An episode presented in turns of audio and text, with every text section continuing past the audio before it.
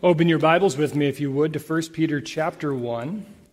If you're visiting here with us today, the ushers have Bibles and they have a mark in them at the very place in which we're going to be turning. And if you'd like one of those, just wave these men down and they'll hand one to you, and that is the gift of the church to you. Boy, what a gift it has been for me to worship with you already this morning.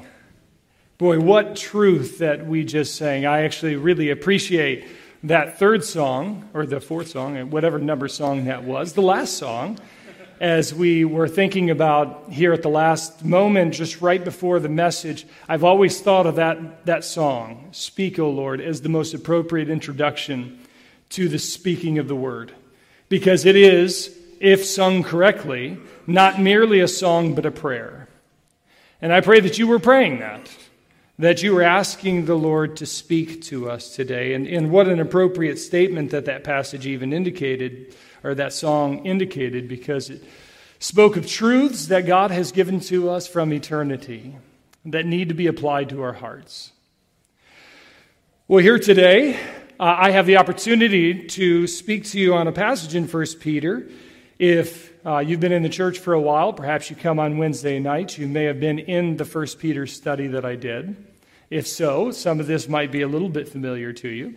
A number of months back, I was asked to come speak during Sunday school hours uh, because uh, there was just a need for that for a couple of weeks. And when I, I did that, I spoke uh, a couple of times on First Peter. Uh, the Lord has given me an opportunity over the last year to be an interim pastor at a church in Belleville. And uh, so that's what it, I'm actually still preaching there because they meet in the afternoons, so I'll be headed there in just a little bit. But I've been preaching through the book of First Peter, and this book has revolutionized my life. And this passage in particular has helped me to think through my life well. And so I'd like to bring it to you this morning. It was already read for us. We begin there in chapter 1, verse 6. Peter says, In all this you greatly rejoice, though now for a little while you may have had to suffer grief in all kinds of trials. These have come, so that the proven genuineness of your faith, of greater worth than gold which perishes, even though refined by fire, may result in praise, glory, and honor when Jesus Christ is revealed. Though you've not seen him, you love him. And even though you don't now see him, you believe in him and are filled with an inexpressible and glorious joy. For you're receiving the end result of your faith, the salvation of your souls. Would you pray with me as we come to the Lord? Father, we were reminded just a moment ago that we need you to speak. And so we ask, as we asked a moment ago, that you would speak, O Lord. I ask as I come to proclaim your word that I would say only those things which are in your word.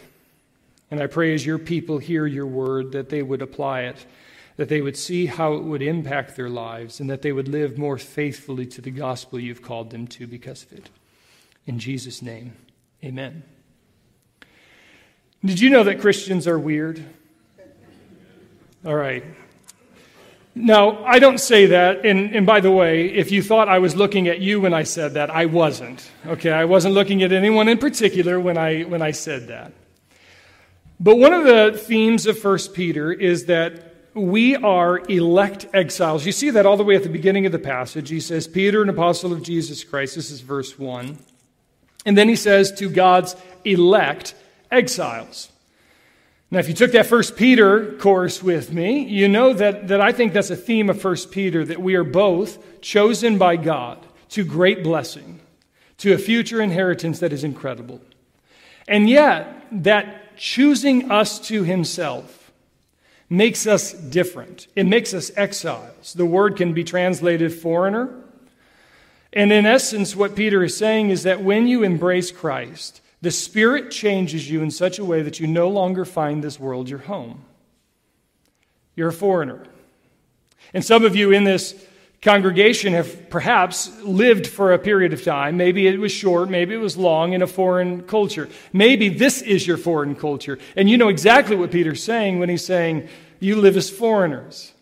It means the, cult, the, the customs you have aren't the customs of the people you live amongst. And their customs aren't your customs, which means that Christians are going to be weird because we live in a world in which it's different than us. And Jesus calls us to this. He tells us that this is exactly what it's going to be. You know, across the globe, there are different cultural customs, and some of these are rather odd. Uh, in Germany, just before couples are wed, there are parts of Germany that do this. The families and close friends meet for an informal affair where the guests requ- are requested to break things, such as dishes and flower vases, basically nearly everything except glasses. I'm not exactly sure why glasses shouldn't be broken, but apparently they don't do that. And as soon as the place is in total disarray, things everywhere, the couple has to come in and clean it up perfectly. I suppose that's a preparation for marriage. and to some extent, I understand that. In Spain, there's a northern community, just a small one apparently, that takes part in, a, in something they call El Colacho, which, if you know Spanish, uh, perhaps that helps you understand what's happening here. It's also called baby jumping, in which to keep the devil at bay, men dressed as the devil run, run between and jump over infants who are on mattresses along the streets. I think I would probably move. Let me just be frankly honest. In Greece, apparently, when a child loses their tooth, they throw it on the roof. And of course, here we are judging them, saying, well, that's weird. What do we do with our children's teeth? All right? It's even more weird, okay? All right, so we recognize that in any one particular group, there's going to be cultural customs that are a little weird to everyone else.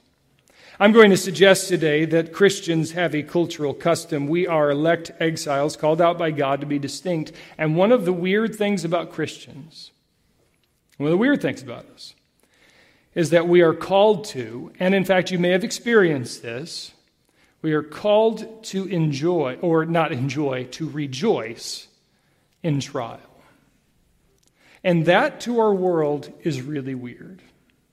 And this morning, as we look in 1 Peter chapter 1, what I'd like to express to you is why it is that we should rejoice in our trials. As I look around this congregation today, there are a lot of people in this room. And I know that even if there were a few people in this room, there would be trials happening in people's lives. So I know that there are some of you who are experiencing great and difficult trials right now. And I believe the Lord has this passage for you this morning. So, I mentioned a moment ago that this is a cultural custom of Christian people. Why do I say that? Well, notice there are three passages. We just read this one. In this you rejoice, though now for a little while you suffer through various forms of grief. But then in James 1 2, James says, Count it all joy, my brothers, when you meet trials of various kinds. We'll talk more about that passage in just a moment. Romans 5 3. We rejoice in the hope of the glory of God. And we all say, Amen, we rejoice in the hope of the glory of God. But then, then Paul adds this really weird next line. Not only that, but we rejoice in our sufferings. So notice this. You have Peter, James, and Paul, all indicating to us that as Christians we ought to rejoice in our sufferings. Of course, I mentioned a moment ago uh, well, maybe I should mention here, you'll notice that our passage here in verse 6 starts this way. It says, In this you rejoice, or in these things you rejoice. Well, what's he referencing?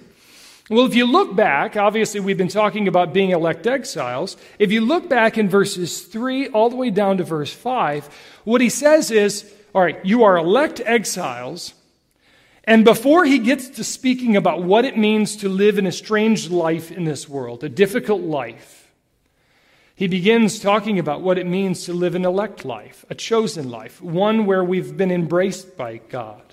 When we've been embraced by God, what, do, what have we been given? And he gives us three things in the previous passage. He says, In his great mercy, God gave to us new birth into a living hope through the resurrection of Jesus from the dead, into an inheritance that can never perish, spoil, or fade. And this inheritance is kept in heaven for you who through faith are shielded by God's power unto the coming of salvation. And my argument is that what Peter is saying there is listen, is election worth the suffering that we're going to endure? And Peter's answer is absolutely. Because you see what you get with election? Do you see what you get with coming to Christ? You have a living hope. You know what I think he means by that? A hope that doesn't die when we die. Remember Paul's admonition to the Christians there in Thessalonica don't grieve like those who don't have hope. You have a living hope. This life isn't it. You have a lasting inheritance. Not only are we born again into a new family, but you're born into a rich family. You've got the richest father ever known to mankind. And he has promised that he is reserving an inheritance for you. Not only that, but it's fascinating how he puts it. And we're not preaching this passage, or else I could dig into it. But, but he says, God has reserved an inheritance for you. And then he says this, and he's reserved you for the inheritance. And the point is, that we will make it to the end. He who begins a good work in you will complete it to the day of Jesus Christ. So, is election worth it? Yes. And now, what he's going to do is he's going to say, All right, we've thought about all of this. So now he says, In all this you rejoice, though now. Do you see the contrast? Is that these are the things that are reserved for us in the age to come. We can rejoice in them now, but they really are future realities, things we can only see by faith. But now, for a little while, we endure various trials. So, why then should we rejoice in trial? Because Peter bookends this passage. He talks at the beginning, In this you rejoice, though now for a little while. And then at the end, he says that though you don't see him, you love him, and though you don't see him now, you believe in him and are rejoicing with an inexpressible joy. He's bookending the sufferings that we endure with a statement of joy. So, why is it that Christians are weird to our world in this way that we rejoice in sufferings? And I would say there are a number of reasons for it. These grievous and various trials, Peter tells us. The first reason I believe that Scripture calls us to rejoice in our trials is because trials are given by God. Now, that sounds disturbing to some people. Because for some of us, the idea of God allowing us to go through trial just doesn't comport very well. We've got an idea of God as a benevolent Father in the sky who's never once going to allow us to go through any difficulty or challenge. And if this is the view that we have of, of God, then we've probably watched too many TV preachers. And we've not looked at Scripture enough. What Scripture tells us is that He is, in fact, a benevolent Father. Have you ever run into a father who, quote unquote, loves his children too much so that he never allows difficulty in their life? And what happens to such children? Nothing good. You see, our God is indeed a benevolent God. He is a loving God, but He has never promised that our life will be without difficulty. And why then do I say that, in fact, he is in charge of our trials? It's because of this little word here that we saw. In this, in all this you greatly rejoice, he says, though now for a little while you may have had to suffer grief in all kinds of trials. That, that phrase, you may have had to suffer, could also be translated and is in some other translations, if necessary. You had to do this. It was necessary. Let me ask you a question Who decides what's necessary? Who decides what we have to go through? Boy, wouldn't it be a blessing if it was me? Wouldn't it be a blessing if in the morning we said, Here's exactly how my day is going to go, and here's what's going to happen, and it's going to be a glorious day? but you know, we don't always get to decide that. One of my favorite passages in Hebrews chapter 12 speaks of the fact that we are to run the race that is set before us. You see, we're to run the race. God put us on a track, He put us on a path, and God's the one who designs our path. You see, our grievous and various trials are always, when we experience them, as we are following the Lord, they are always by God's sovereign hand. And if we are going through something, it's because God deemed it necessary. Now, I think that there are some real significant implications that derive from this fact. The first is this trials are not evidence of God's displeasure. You see, there are times, eh, if we were to spend our time in Hebrews chapter 12, one of the things you would find is that Hebrews talks about the disciplined nature of our Father, of our Heavenly Father. And there we almost always get in mind that this discipline is a negative discipline. It's because we've sinned, and so He's going to lead us into difficulty. But if you read Hebrews 12 rightly, you'll find that actually that isn't the case. The discipline can come when we've done wrong. And it's quite possible in some circumstances that the Lord will allow difficulty in our lives because we're engaged in some sort of sinful practice, and the Lord is allowing us to experience difficulty so that we might repent. But it is not always evidence of God's displeasure. And let me just pause here and say something that I think is important for all of us to hear. Because there are times, I think, when we experience a difficulty and there are some very sensitive consciences of saints who say, All right, I'm going through this. I've, I've had this diagnosis, or this problem's happening within my family, or they're, they're, whatever the situation is, whatever the trial you're going through. And you say, Okay, what have I done wrong? And you begin looking introspectively, and you're searching and searching. Let me simply say this that if, in fact, you are experiencing some difficulty because God is trying to call you to repentance, you will know that He has been calling you to repentance. In other words, you're never going to come upon a situation in which you're going through difficulty. It's because you've been in sin, and God hasn't first, by means of the regular means of the Word of God and by means of the people of God, confronted you or brought that to mind somewhere along the way. The broader point then is this that God sometimes deems it necessary that we go through difficulty. And when we do so, it's not always because God is displeased with us. Sometimes, and we're going to see this in just a moment, it's because He's very pleased with us. That may seem ironic, but I'll tell you why in just a moment. Second, trials will not overwhelm us. The God who gave you the trial knows you better than you know yourself. Did you know that? That God knows you better than you know yourself? This is why the scripture the, the Bible talks about the fact that it is a living word that divides into divides things that seem indivisible and gets even into the thoughts and the intents of the heart. Have you ever surprised yourself because of what you were thinking or, or what was going on in your heart? Such things never surprise God. He knows you better than you know yourself. Trials will not overwhelm us because what is God's design? What is God's desire in the trials that He leads us through? Let me simply say His desire is not to see you drown. He doesn't want to see you fall and stumble and crumble in front of Him. He wants to see you in, in, encouraged and strengthened through the difficulties that we face. So trials will not overwhelm us. Third, trials are purposeful. Because the God of all grace, this is how the God is referred to in 1 Peter, the God of all grace called you into this trial. The one who knows all things, knows your hearts, knows what you need. He allows this to go through your life. In your, he allows this in your life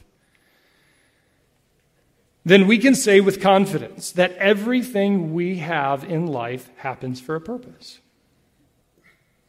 Now, I say that, and there are some of us who are sitting here saying, Yes, I know.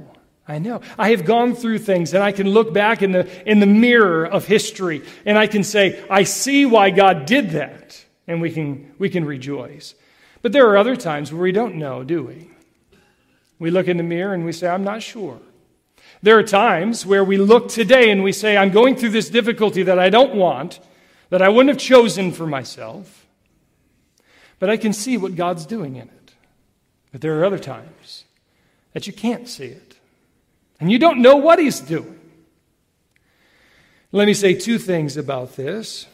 I think there are passages in Scripture which help us to think through this. Think of Joseph, who went through much, and I don't think he could understand any of it until the final day in which he was able to say, God, though my brothers meant this for evil, God meant it for good, for the deliverance of an entire nation.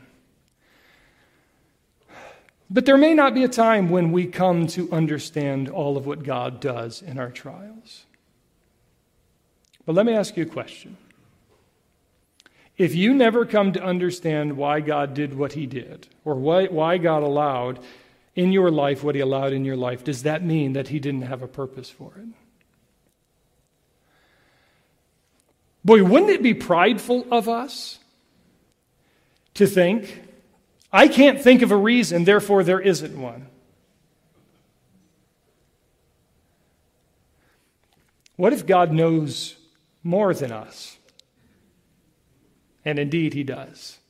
So, the second thing I'd say about this is not only that God has his purposes even when we can't see them, but we know that God loves us.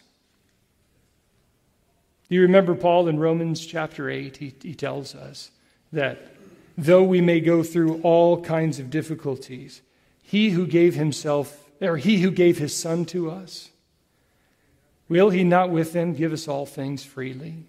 His point there being if God gave to us his most precious possession, then how could we doubt his love for us? So, first reason why we should rejoice in trial is because it is from God. He has deemed it necessary that we go through this. That may not be always the easiest thing to embrace, to accept, but it is true, and it leads to great implications as we think about it. There's a second reason, and it comes through the analogy that Peter uses here. Because we rejoice because trials prove and purify our faith. They prove and purify our faith. Look again down in verse 6. He uses a metallurgic analogy. He says, In this, in all these things you re- greatly rejoice, though now, for a little while, you may have had to suffer grief in all kinds of trials. These have come so that the proven genuineness of your faith, of greater worth than gold, which perishes even though refined by fire, may result in praise, glory, and honor when Jesus Christ is revealed. You saw that metallurgic analogy he gives there in reference to gold. Perhaps you're familiar with gold. If you are, you know that the way in which you prove whether you actually are holding real gold, uh, there are numerous ways we can prove it today, but in the ancient world, the way you prove that it was true gold was you threw it into a flame that was really, really, really hot. And it would respond in different ways than the fool's sorts of gold. You would be able to prove through the fire of this trial the genuineness of the gold. And what Peter does here is he makes a comparison to our faith. He says trials are like purified gold. In what way? They reveal whether faith is real.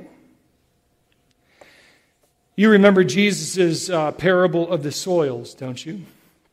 His powerful parable in which Jesus says the various uh, heart soil conditions are different from person to person. And so some people just don't receive the word. Other people receive the word, but just for a short period. And then immediately it's gone away because there's trials and difficulty. And then there's a third seed which receives it. But when the cares of this world and the deceitfulness of riches and other things come in, it crowds out the life so that it has no fruit. And there's a fourth type of soil that endures, that bears fruit.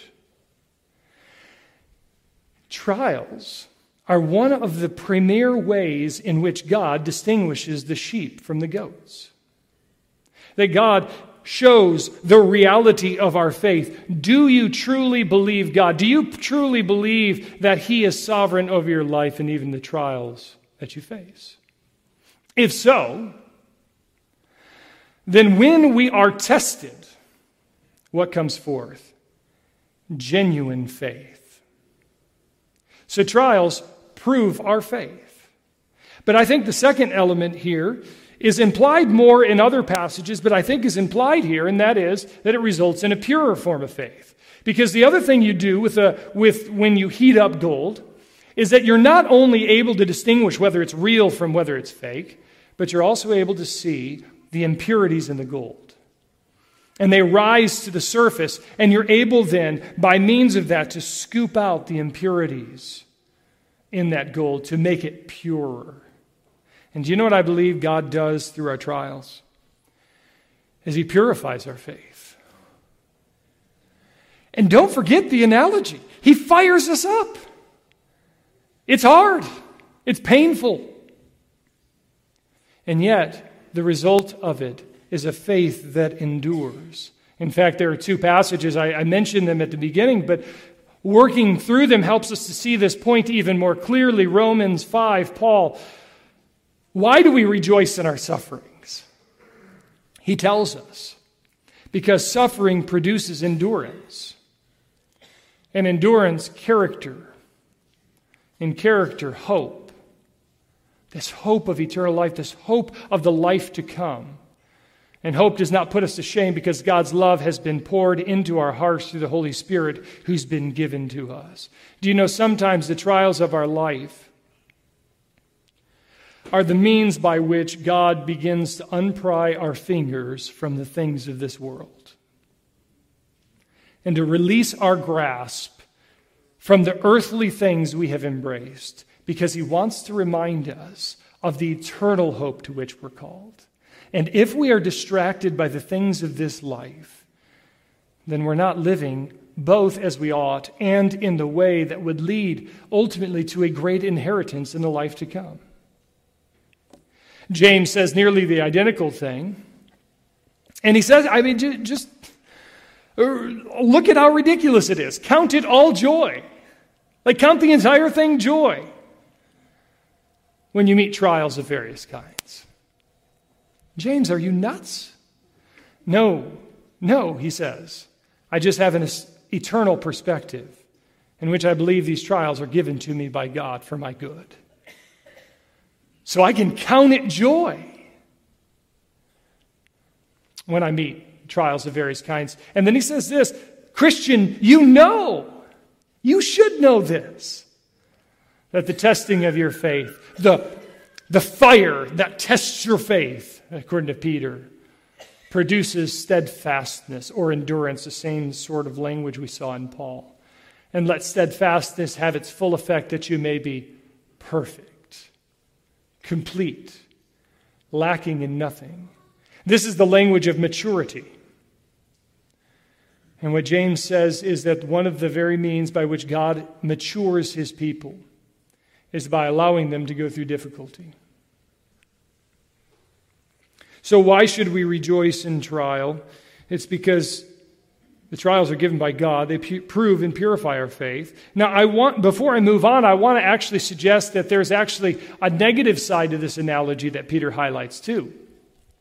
Because trials are unlike purified gold in some ways. And he makes that evident here because he says that it's worth more than gold. And this gold perishes though refined by fire. His point is that this gold, though taken care of, though, uh, though crafted in such a way that it's the purest form of gold, here's what Peter says it won't endure.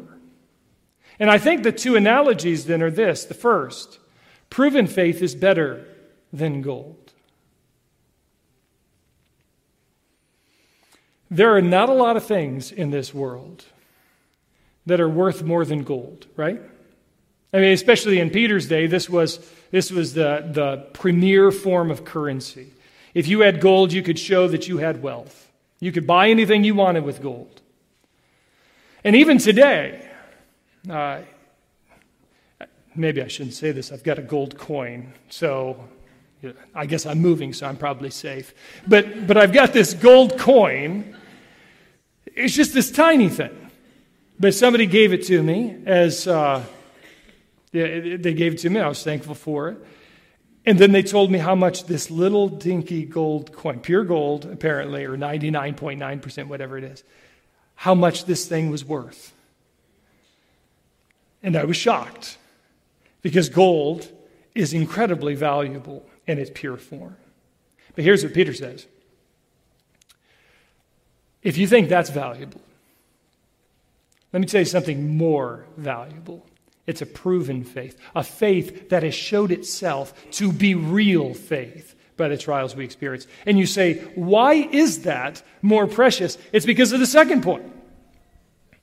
Proven faith will never fail you.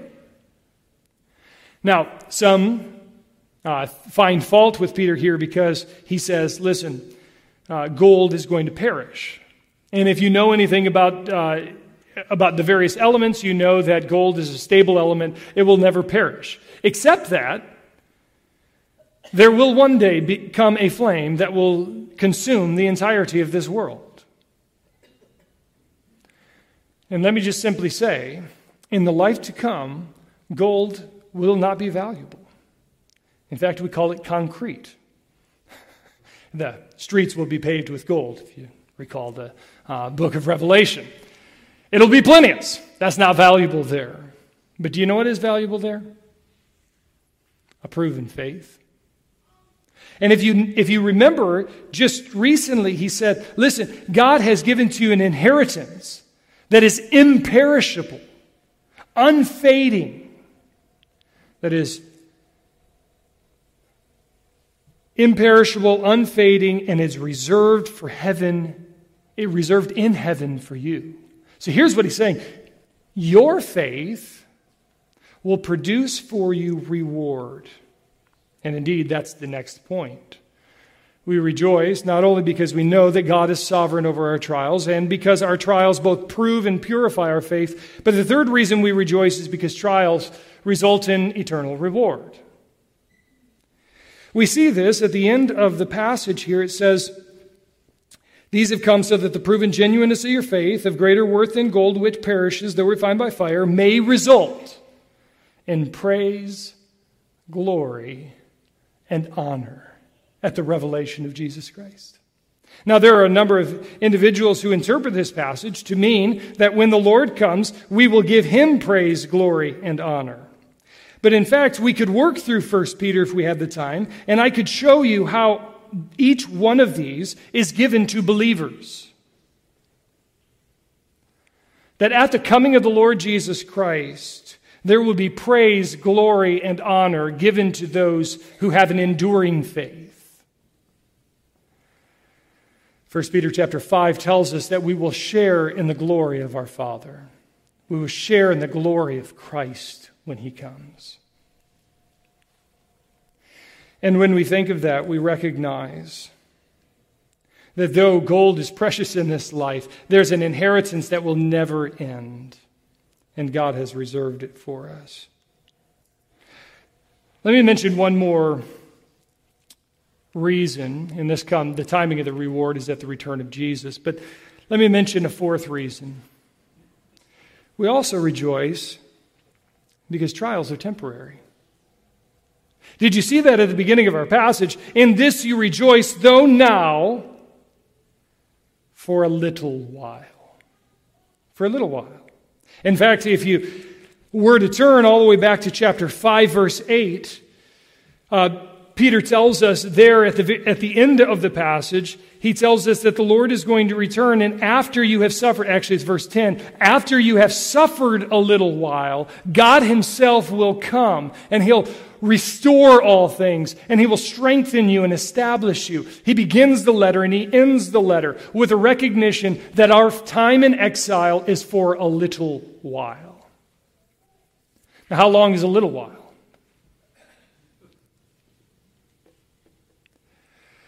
You know, a little while is a bit of a relative term, but, you know, I think uh, most in this room who have uh, gotten more advanced in age, and I'll count myself among them these days. I'm 40 years old now, and so as I think of that, I was 20 last week, I think. Doesn't it seem that way?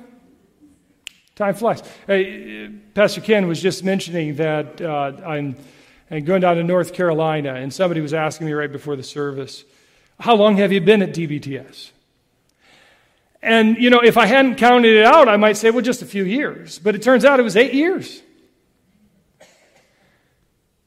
This life lasts for a moment. Peter's, in just a few verses, going to say, All flesh is as grass, and all its glory like the flower of the grass. The grass withers, the flower falls. But the word of the Lord endures forever. What he's contrasting is the shortness of human life, the brevity that we experience. Even if the Lord gives you 120 years in this life, it's a moment. One of my students was telling me that he was listening to a TV preacher whose point in this passage he was saying, God's only going to give you trial for a little while. He's only going to give it to you maybe for a couple months, maybe for a year, and that's all God's going to give it to you because it's going to last for a little while. That's not Peter's point. Peter's point is that your life here is just a little while. And God may give you a trial that lasts from the moment you're saved until the moment you die. And we say that's not fair. And I've thought about this a lot. I've thought about this a lot. Because I feel like my life is a bit unfair in this sense that in terms of the trials and difficulties I've gone through, it's been, I mean, I, I feel like I've lived a life of roses. I mean, it's just, and one of my best friends, he has Crohn's, and he's on his last medication. What I mean by that is his body continues to get used to the medication that they give to him. And he's on the last one they know about that could potentially help him. And pretty soon his body will get used to that and then he's not going to have help with his Crohn's. He's my age. And he has gone through, trial. I mean, just, and, and his wife has fibromyalgia. And I'm just thinking, man, Lord, what trials this man has walked through. And yet, he's one of the most faithful men I know. He loves the Lord. And he's accepted that this is God's hand in his life. But here's the thing. So let's say my friend Pete is able to make it till 80, and he suffers that whole time. And he enters into eternity. Do you think it will be worth it? Do you think his proven faith will be rewarded? I do. And I think sometimes we, all, we think that the rewards that the Lord is reserving in heaven are merely reserved for those who do ministry or do this, that. No, it is reserved for those who are faithful to Him. And that faithful to Him may mean that you endured a trial for years and years and you were faithful to Him in that trial. I'm convinced that when we enter into eternity and we see the rewards people get, we might think, well, what did that person get reward for? I didn't see them do anything, but you know what they did? They were faithful to God in the midst of suffering and trial and difficulty, and they honored Him and praised Him with their life. And this short period of time, this little while, they looked beyond it. Now, obviously, we understand that there are times, there are trials that seem like an eternity. And what Peter's calling us to remember is that this is a little while. Just a little while. They're temporary. And then the glory that will come after, how long will that last? Incomparable. Incomparable. Seconds in comparison and probably milliseconds in comparison. Let me mention one more reason to rejoice in trial. We rejoice because trials lead us to Christ. Notice what he says here at the end. Though you have not seen him, this is verse number eight. Though you have not seen him, and he's in reference to Jesus, and I think what he's saying is listen, You've not seen him. And remember, this is Peter speaking, so he did see him. He's talking to people who haven't seen him, and he says, Though you haven't seen him, you love him. And then he says, And even though you do not see him now, You believe in him and are filled with an inexpressible and glorious joy. Do you know what he's saying? He's saying, Look, you've not seen Jesus, but you believe in him, or you, you, you trust in him. And though you do not now see him, and this is the critical component for us, because when we're going through trials, what is it going to require of us? Faith. We're going to have to say, God, I believe you, I trust you in the midst of this because I can't see why you're doing it or what's, what's going to happen on the other end. I don't know any of that. But uh, what I do know is I know you. And I, I love you, Lord. And I believe in you. And so, do you know what this produces in us? Even in the midst of the most grievous trial, it produces a joy that is inexpressible.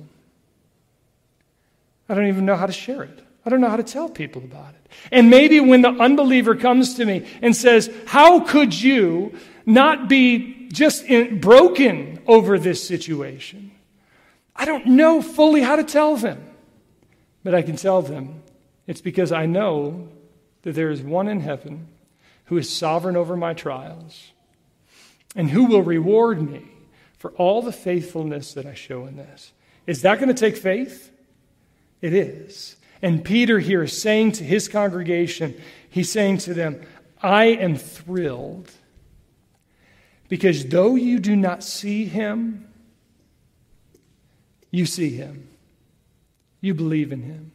And you rejoice with an inexpressible joy that is filled with the glory that you will have when he returns. And so Peter ends it is for this reason that you are even now receiving the end result of your faith, the salvation of your souls. And I think what he's saying here is, again, coming back to the theme, that our trials show the genuineness of your faith. How do you know you really believe in the Lord? When you go through trial and you see him who is invisible and you believe and trust him. So, coming to a conclusion, then, why do we rejoice in trials? Because they are given by God. He has deemed it necessary if He allows it in your life. They do prove and purify our faith, strengthening us. They will be rewarded, they're temporary, and they lead us to Christ. Brothers and sisters,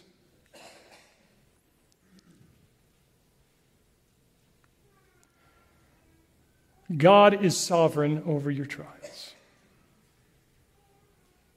He loves you with an everlasting love.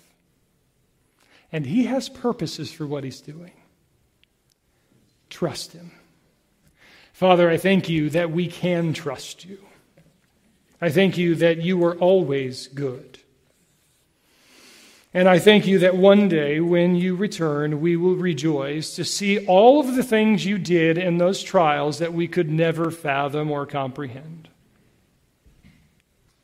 Lord, uh, we can't imagine the grace that you've given to us, that we not only can have an inheritance in the life to come, but that you are right now sovereign over our lives, guiding us to that final day. I pray for your people here today that they would show the type of faith that you will reward in eternity. In Jesus' name, amen.